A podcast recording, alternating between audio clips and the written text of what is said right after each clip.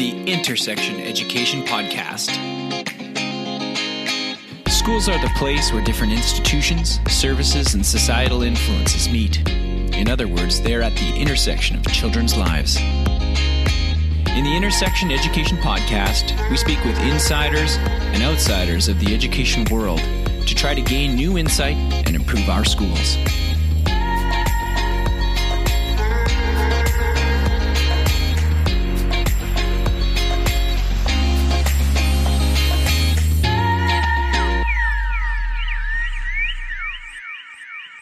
Hello, Corey Haley here.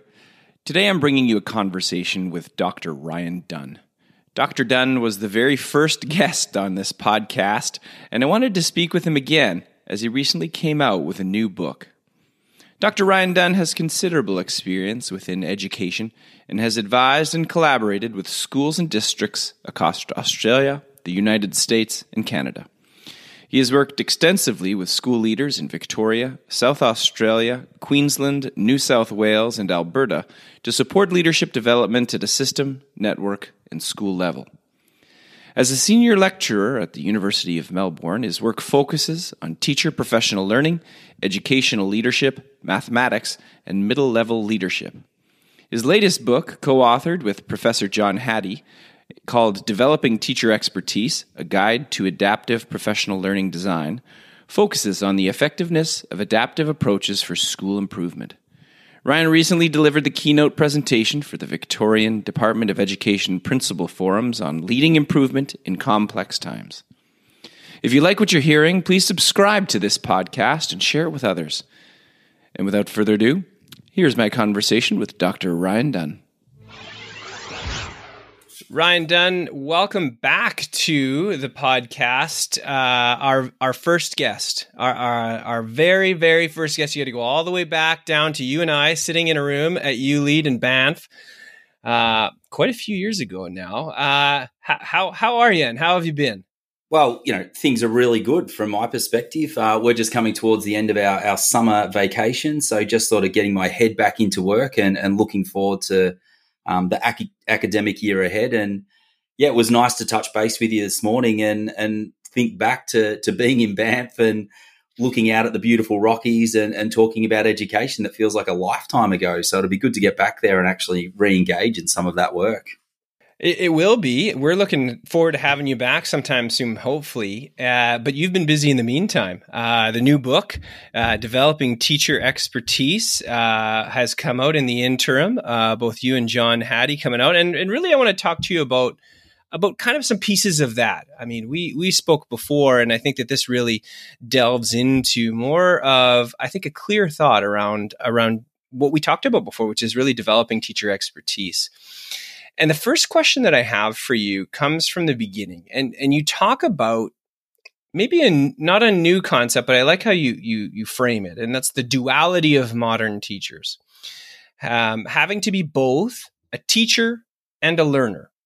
Now, usually we think of teachers just as you know teachers, but but no, there's this contrast, and they have to be be be balancing that. And I love how you say that duality. So, for you, I'd like to know maybe start off by what does this mean to you?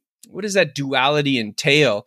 And how do you think that might have changed over time? Do you think this is a new phenomenon or or how might it have evolved?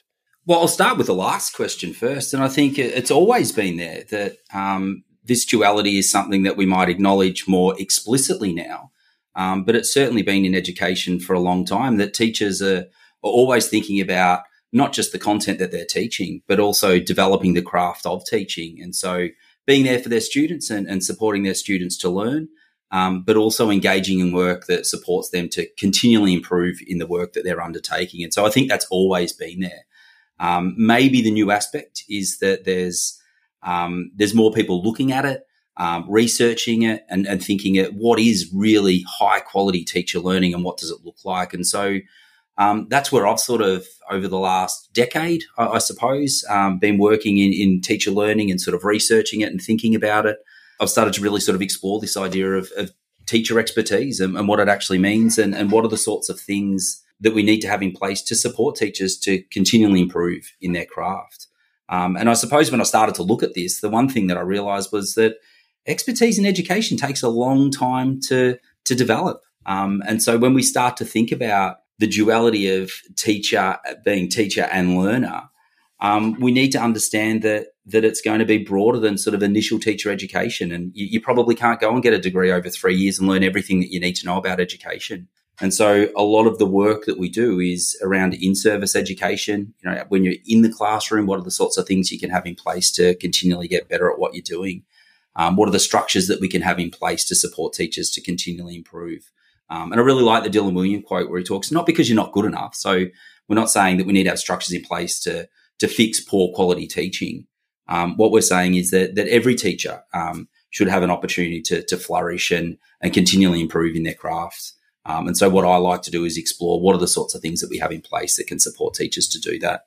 And I think that that's that's a perfect setup for for what I want to talk about next. You know, we focus here on school leadership and and the role that leaders can have in in ultimately helping students to learn. And through that, it is, uh, I agree with you here, and, and I think that you would agree with me, is that it's through helping teachers to be better.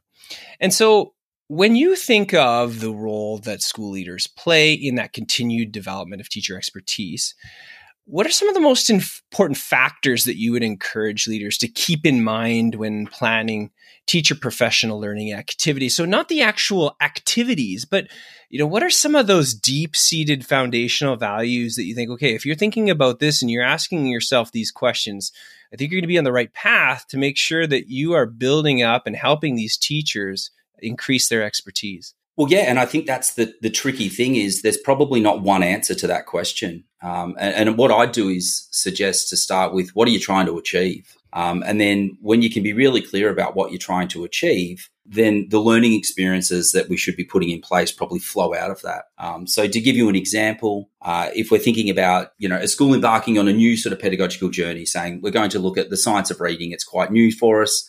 Um, we've historically had a balanced literacy program. It's going to be a sort of this transformative experience where it's new knowledge.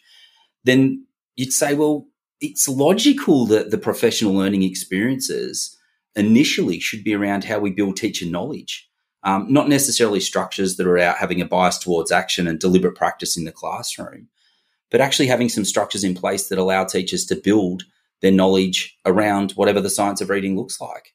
Um, and so you say, well, then your structures might be more aligned to whole staff curriculum days where you're coming together. It might be reading groups where you're looking at core things. And so being really clear about, well, what are you trying to achieve at this phase of your improvement cycle?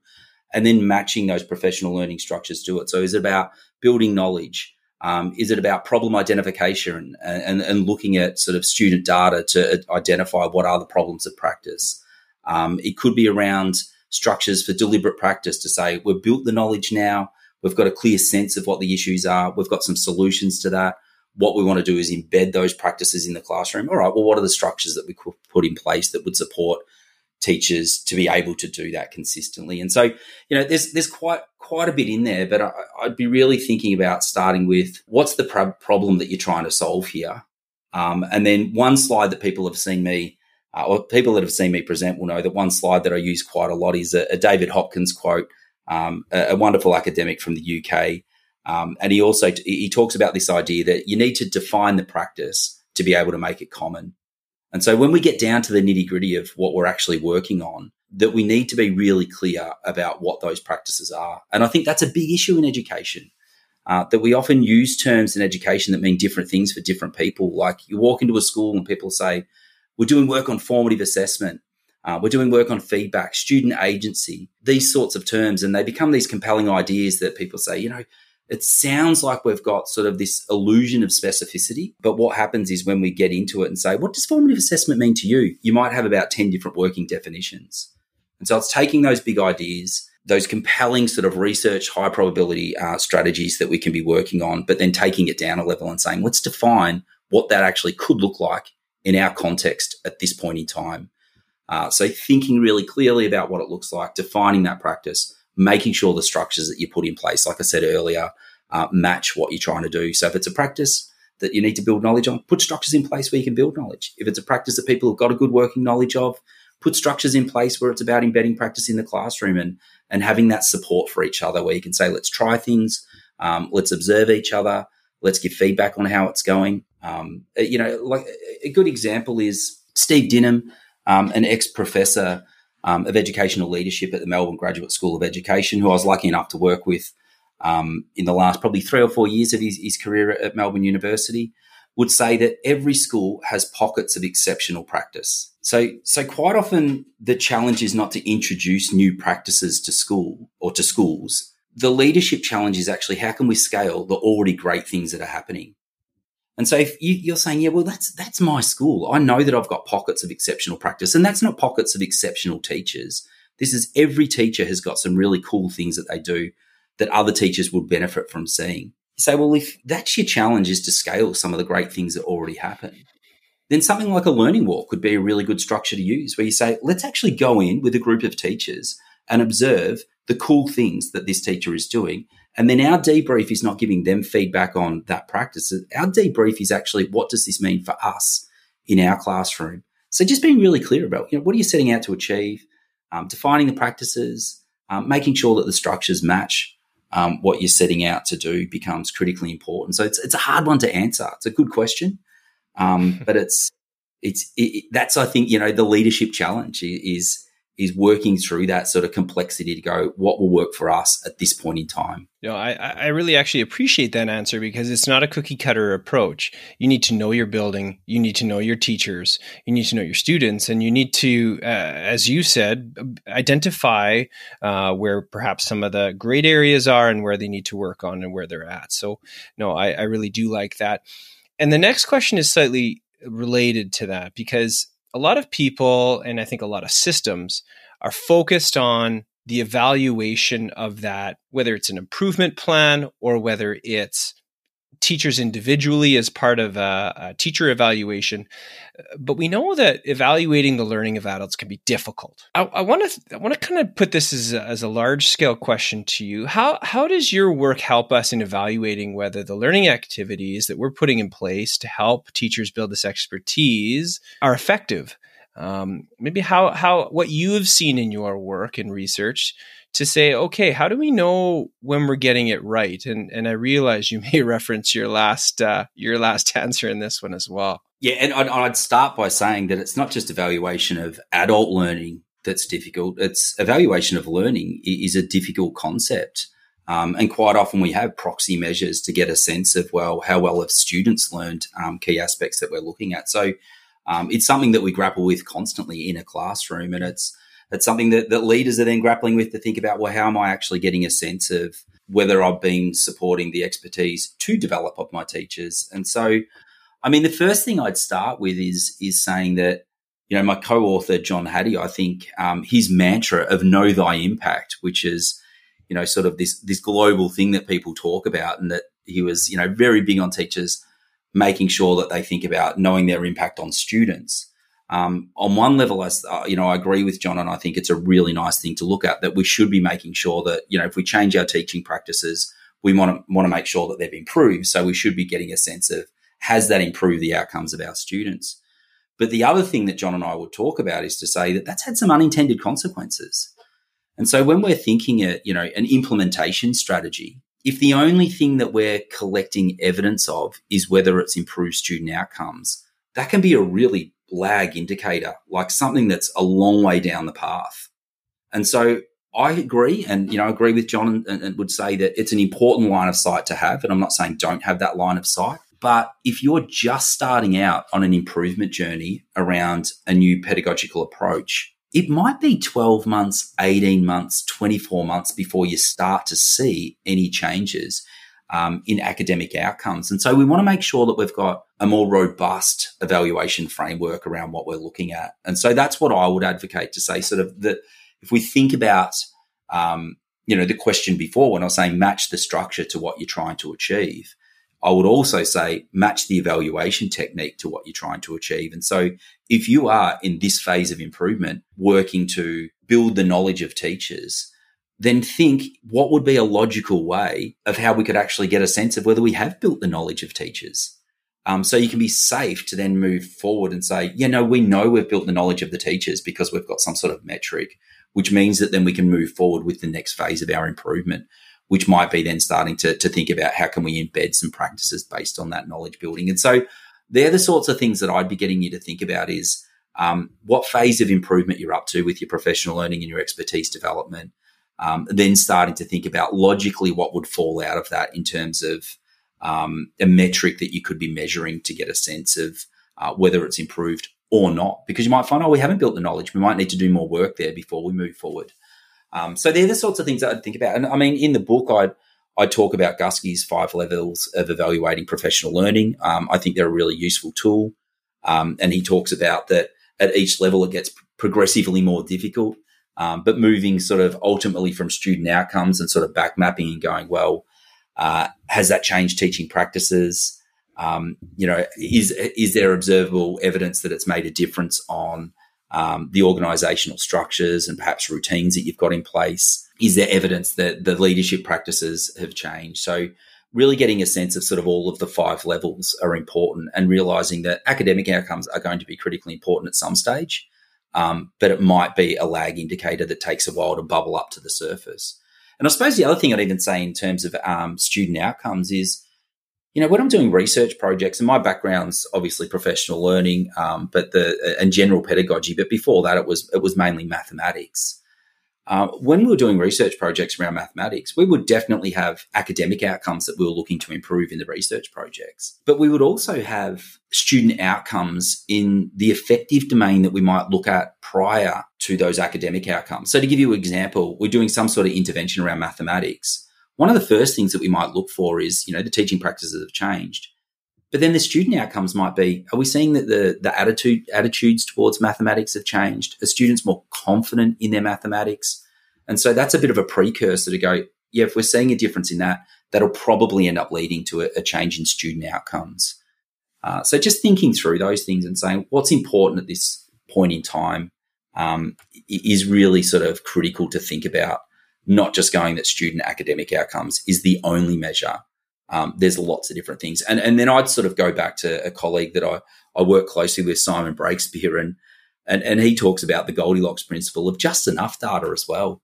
Um, you know, lean monitoring is sort of what Simon would acknowledge to say, I'm not, you know, saying go off and collect huge amounts. Dylan Wiliam would say, you know, schools are awash with data. Collecting more is not necessarily what we need to do. Um, what Simon would be advocating, and I totally agree with him, is just be really precise about what are we currently doing? What would be a good way to collect evidence of that? Um, so you're not drowning in data, you're just saying, we want to get a sense of whether the teachers have built their knowledge. All right, well, how would we do that? Is that uh, a pulse check survey?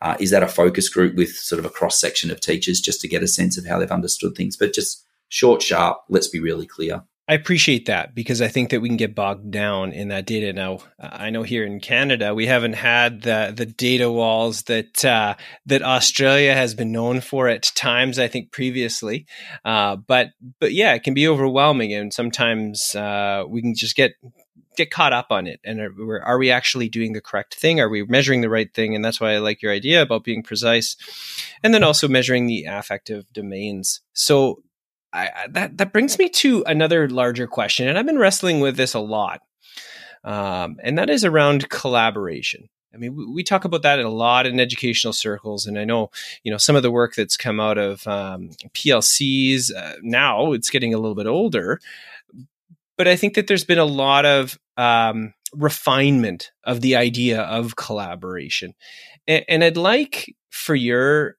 perspective on what you've learned about collaboration between teachers and how this team atmosphere can increase student learning. But also, I wouldn't mind you maybe pointing out where collaboration falls down. Um, so, collaboration, how can we actually use that to have better teacher and student outcomes and how are we perhaps misusing that term yeah and i think if you if you look at the education endowment foundation that have just released a report a guidance report sort of late last year on professional learning led by sam sims and it's a, it's a really nice piece of work um, and sort of leading up to that Sam released um, a couple of pieces where he was questioning collaboration. And I think it's a really critical thing to think about that you know, when we're looking at the professional learning literature, um, historically people would say that collaboration is a really important part of professional learning. And so he was questioning this, saying, well, you know, collaboration can sometimes work, but doesn't, is it really a key mechanism? uh, for it. So I think it's something that we should be questioning.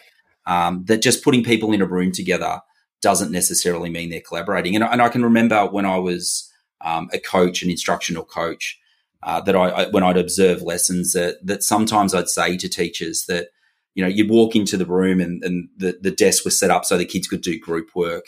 Um, and one of the pieces of feedback that I found I was consistently giving at one phase of my career was the students are working in a group; they're not necessarily working as a group. And so, just because they had geographic proximity to each other, they were working next to each other, doesn't necessarily mean that they're working as a group. And so, I think when we start to look at collaboration um, in teacher learning, it's the same. Just because we've got teachers in a room together uh, doesn't necessarily mean that they're working as a group. And if we look at the, the literature and the research that sits behind collaboration, there are some issues. Um, and we do need to talk about it. And so, you know, in the book, we we explore, um, you know, this idea of social loafing. That there's key reasons that um, when people come together as a group, they actually lower the amount of work that they would put into something. So they'd actually do more if they were doing it by themselves. But then when they get into group work, they actually lower uh, the amount of effort that they put into things. And there's a few reasons for it. Um, and and uh, you know, and it's not because they're bad people. It's just because we're human. Like we all do this. Um, and so when I've been presenting and I'm sort of talking about this, I, I, sort of use an anecdote from my life when, you know, we, one of the sort of key bits of literature is this dispensability of effort. So saying that you realize that if you don't pull your weight in the group, it's actually not going to affect the group at all the, the group will still function okay. And so the example that I use is um, I've got two older sisters, so I'm the youngest. Um, and when my older sister started to, to have children, um, I was at a different phase in my life where I was single, you know, probably staying up too late on weekends and things like that. And so my sister invited me to to my niece's birthday, um, and it was you know to make things easier, everyone was to to cook a plate of food, and sort of you know the emails or the text messages went around to everyone to decide on what they're doing. And I had good intentions that I would make this plate of food that I'd agreed to do, uh, but then stayed out too late on the Saturday night, woke up, didn't have enough time to prepare the food. And what do you do as a human? You go, is it going to matter if I? Is it really going to matter? Is it going to ruin my niece's birthday if I don't bring that plate of food? And the answer is no. That you, you realize that you know what I'm just going to turn. I, you know, probably bought a bottle of wine on the way or something like that, and said, "Sorry, Natasha, you know, didn't get it, but here's the bottle of wine. Didn't bring the food, but here's the bottle of wine." And so we realize that it's not going to ruin the day. And then you know what happens in that scenario? Um, other people over time probably pick up the slack as well. Like my mum knows that I'm, I'm quite hopeless, so then she'll probably say, "Well, the next time something like this happens, I'm going to actually make Ryan's plate of food because he probably won't do it." So then once again, I even lower my effort because I know that the expectation's not there. So when we think about collaboration, there are legitimate reasons why people actually don't engage in group exercises. And it's something that we do need to think about. Just putting people in a room together um, and making them sort of not making them, but but thinking that will lead to to improved outcomes is fraught with danger. And so what we want to do is make sure that when we've got teachers collaborating on meaningful things, and I think that's a really critical point, is that things need to be meaningful. It's got to be, this is in the wheelhouse of what I, I need to work on and improve at, that we can actually move through and we can counter social loafing. So, some of the things that we should be doing to counter that social loafing um, is, is, to make sure that we develop shared direction, genuine shared direction, that the work that we're doing is seen as being really worthwhile. Um, and, and then it's agreed upon by the group. And it, it, this sort of comes back to the point that I missed when we were talking about the critical things for leadership. Like one of the things that I'm I'm currently doing as we set out on our academic year here in Australia is working with groups and saying that we've got to have a moral imperative behind this improvement work. Like there's got to be a reason that we're embarking on this improvement journey. It's not just, oh, well, the system told us that we have to have numeracy as a focus or we have to have student agency or whatever it is. That these things have to be owned in your context at this point in time to say this is worthwhile. So we're doing work around let's develop, develop a shared direction that that has this moral imperative that this is important work for us to be doing now. Um, because if it's not, when things get busy, um, when the external complexity that we've dealt with over the last couple of years with COVID heightens again, um, if we don't have a moral, moral imperative behind the work, people will, will, tend to let it go. And so developing that shared direction becomes real important when we're working in groups.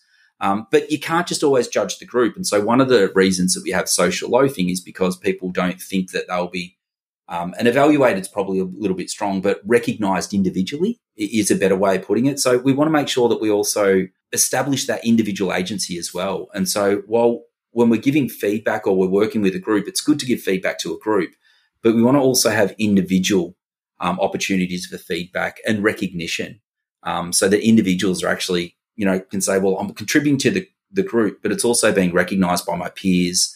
Um, or, by other people in the school. And so those sort of things become really important when we're starting to think about really making sure collaboration does lead to meaningful improvement as opposed to just being, well, we're sort of put in a group with no real clear sort of definition about what we're setting out to do. Um, with no real role clarity about what the expectation is with what I need to bring to the group and contribute. Um, and and so I'd go back to Sam um, Sam Sims, uh, uh, the report that he wrote for the Education Endowment Foundation, and say that I think he's raised some really interesting points, um, and they are things that we do need to consider. Uh, and the research would would suggest that there are some things that we can put in place to move through it. And, and the other, the, the final sort of point I'd make on collaboration is well, because you could say, well, why collaborate then if there are issues? Uh, for me, I think collaboration is really important that you have that social support, um, that you are working through things together. Um, I think teaching is incredibly complex. And so we don't want people to be working in isolation.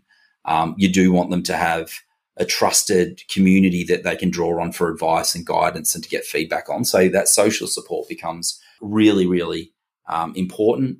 And I think secondary also is that that as a school leader, it's a really great way to scale practices. Is if we've got people working on things together, uh, making decisions, trialing things out in the classroom, giving feedback to each other is is a necessary way that we can actually start to scale things across the school. Um, and you won't get to that if you're working with individuals.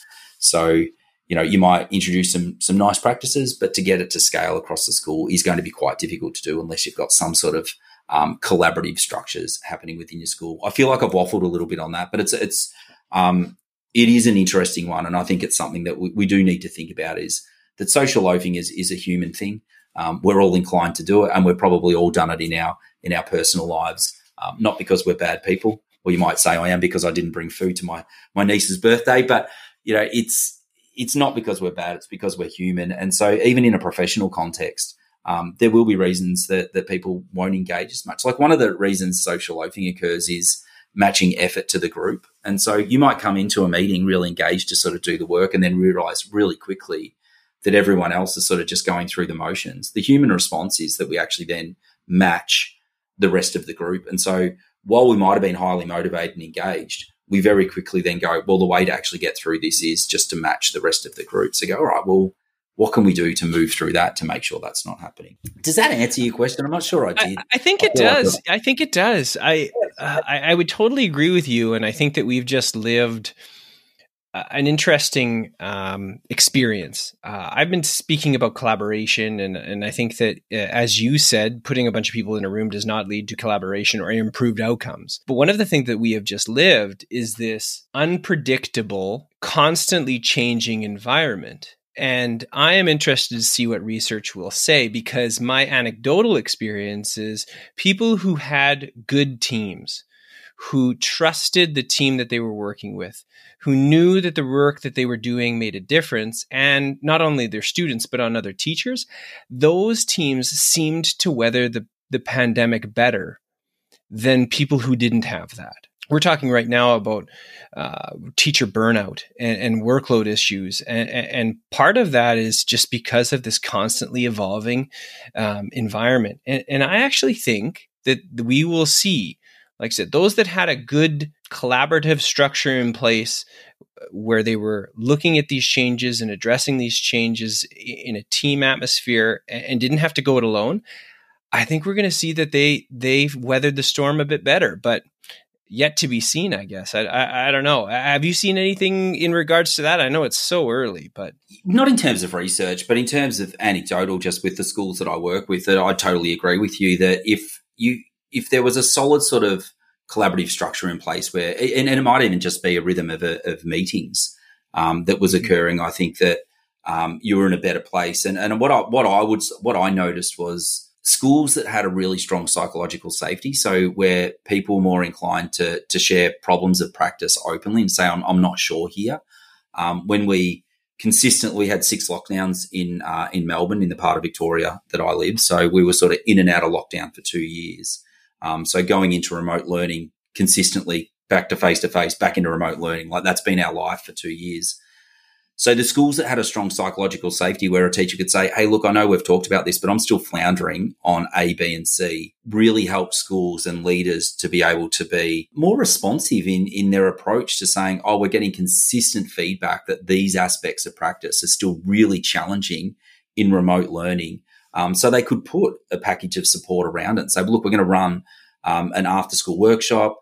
Uh, it'll be short and sharp. If you can come to it live, great. If you can't, we'll record it so you can watch it in your own time. But it's in response to the challenges that we're seeing. So yeah, I found that schools that that had a strong psychological safety where people were more likely um, to actually talk about challenges without the fear of sort of being persecuted. Um, if they had a good collaborative structure where they would have more exploratory conversations rather than I'm sitting and listening and we're actually debating ideas, um, that that really did help them move through some of the challenges.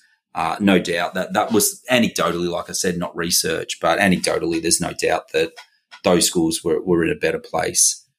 Yeah. Uh, and it's just as you said. I mean, I think that the part that I said is, and we, we can talk about it as psychological safety, but you know, that social support and that trusted community, I think was was huge. But also knowing that what you were doing was making a big impact um, that that was that was the other big one. I mean, uh, and that changed a lot. But you know, I just want to uh, finish up talking a little bit about the book here. I've got it in my hand right here. Um, Developing teaching expertise out right now. Uh, a guide to adaptive professional learning design. Tell us a little bit about that writing process. I mean, uh, where where did this start? Um, uh, I have a sneaking suspicion from our previous uh, conversations where it kind of started. And and what did that process look like? Was that was that new for the whole book idea, or, or was it hard? Was it different um, than maybe some of the previous writing that you've done? Well, well, it was different. So I suppose working as a, as an academic at, at Melbourne University, um, you do start to to write for academic journals, and there's a very sort of specific genre um, that you're producing work for. And so, really, what this book was was trying to do was to take my PhD. Um, so, John Hattie was my supervisor, um, and we worked really closely through that that PhD journey. And sort of finishing that about three or four years ago, um, we had the opportunity to say to to turn it into a book and to say, well, let's not make it this sort of academic piece. And I know it's academic in its research base, but what we wanted to do was was to try to translate it into something that was useful for, for school leaders um, and mid-level leaders at a school, anyone that's sort of leading a faculty or a group of teachers through some teacher professional learning. So um, it was a different way of writing. Um, it, I think it, it it's um, it was fun to do. Uh, it was written in, in and out of lockdown, so John and I weren't necessarily in the room together. Um, but that was that wasn't such a big deal. Like when I did my PhD with John, I was based in New York City. Um, so most of our sort of collaborations through the initial parts of my my PhD, the first three years actually, um, were spent sort of working over Skype at the time. Before Zoom, we used to use Skype uh, and, and, sort of sharing things online. So it, it was it was fun to do. Uh, I hope it's useful. It's one of those things that when you get into it, you realize that there's there's so much in there that you, you don't want to overwhelm people, but you do have to make some choices about well, what are the key things that are going to be included. Um, we could probably write a follow up book with the bits that we've cut out on some other aspects of, of, leadership and expertise that that we think are really pertinent for leaders. But just wanted to make it useful. Um, it was really fun to sort of be challenged by John, uh, uh, who's not just a, a, a, you know like I think some people think of him as this sort of educational guru, but he he is so well read that you can't really get anything past him. And so the great thing of working with John, and, and I've been lucky enough to be working with him for over a decade now, which seems crazy to think of, but is that he's so well read that that anything you put down, he he can sort of go, well, have you thought about this? There's a counter argument for that. It does, this fit with that. Um, and so it's it's always a privilege to sort of sit down and try to nut something like this out with him, um, and hopefully get something that, that's worthwhile for for school leaders and people working in supporting teachers to develop the craft of teaching, which is not easy to do. Like I was looking at um at Twitter this morning, and, and there was a great quote that that I saw some people put up there from Shulman that talks about that that teaching is is one of the most complex and frightening activities that our species has ever invented. And so I think we don't often get that narrative when we're working in schools that, you know, if you look at the media, the mass media, they'll probably say that, you know, teachers don't work that hard and it's a pretty cruisy job. You get lots of vacation time and time off, but it's not the reality. The reality is that it's a really complex job. Um, what we've tried to do is, is really explore expertise and saying that, you know, there's elements of routine expertise in what we do in schools where you do the same thing over and over. But by and large, the type of expertise we need is adaptive expertise um, we have this human relational element that we're constantly dealing with. We've got, you know, 20 plus students in front of us. And so to become expert means that we need to be quite um, adaptive in our approach and to say that just because we taught a lesson to a, a group of year nine students before recess and it went really well doesn't necessarily mean that that same lesson is going to work perfectly after recess.